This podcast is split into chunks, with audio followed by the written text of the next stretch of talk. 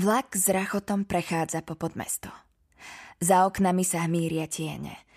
Sú to iba pohyblivé tmavé pásy na šerom pozadí. Cítim, ako sa opona vzdialuje a približuje a z každej strany počujem bubnovanie duchov. Fakt príjemná myšlienka. Poznamená môj najlepší priateľ Jacob a zastrčí si ruky do vreciek. Ty strachoput. Odpoviem mu šeptom, hoci aj ja som dosť vystrašená prítomnosťou toľkých duchov.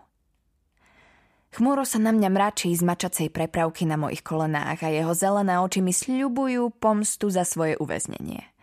Mama s otcom sedia oproti nám aj s batožinou. Nad hlavami majú mapu metra.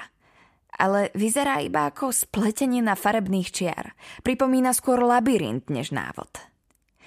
Keď som raz bola s rodičmi v New Yorku, vozili sme sa metrom každý deň, no aj tak som nikdy nevedela, kam ideme.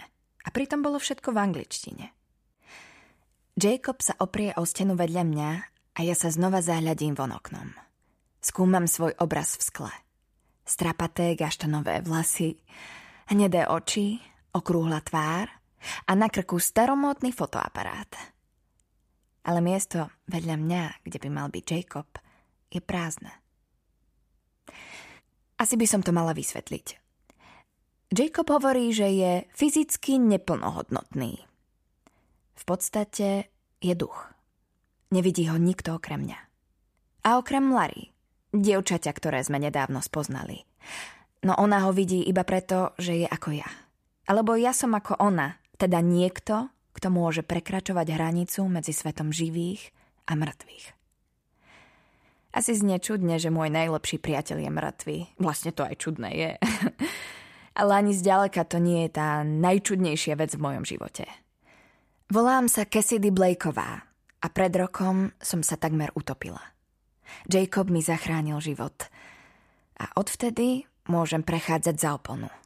Na miesto plné nepokojných duchov mŕtvych. Mojím poslaním je posílať ich ďalej.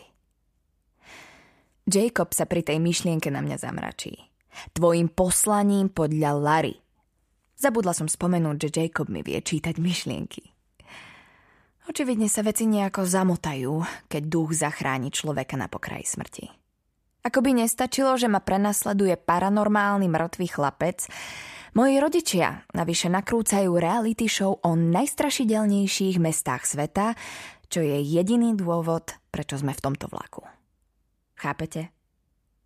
Fakt, že Jacob je duch, mi začína pripadať celkom normálny. Paranormálny, Opraví ma s úškrnom.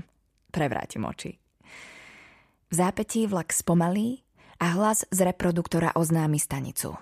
Concord! To je naša, vyskočí mama. Vlak zastaví a my vystúpime, predierajúc sa cez davy ľudí. Odľahne mi, keď ocko vezme chmúrovú prepravku. Tá mačka je ťažšia, ako vyzerá. A ovešaný kuframi sa vlečieme hore schodmi.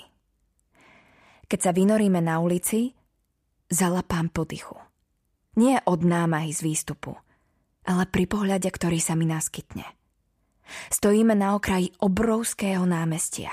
Je kruhové, obklopené budovami zo svetlého kameňa, od ktorých sa odráža svetlo neskorého popoludnia. Na každom povrchu, od zábradlia pri chodníkoch cez stĺpy, láb až po fontány a balkóny, sa ligoce zlatý lem a v diálke sa ako oceľová kopia dvíha Eiffelova väža. Mama roztiahne ruky, ako by chcela zovrieť celé mesto v obrovskom objatí. Vitajte v Paríži! Možno si myslíte, že je to mesto ako každé iné. Mýlite sa. Prišli sme zo škótskeho Edimburgu, postaveného z ťažkých kameňov a popreplataného úzkými cestami, kde ste stále v nejakom tieni. Ale Paríž Paríž je obrovský, elegantný a svetlý. Nad zemou bubnovanie duchov ustalo a z opony je už iba ľahký dotyk na mojej pokožke. Sivý záblesk na okraji môjho zorného poľa. Možno v Paríži duchovia nemátajú tak ako v Edimburgu. Možno. Lenže keby to tak bolo, neboli by sme tu.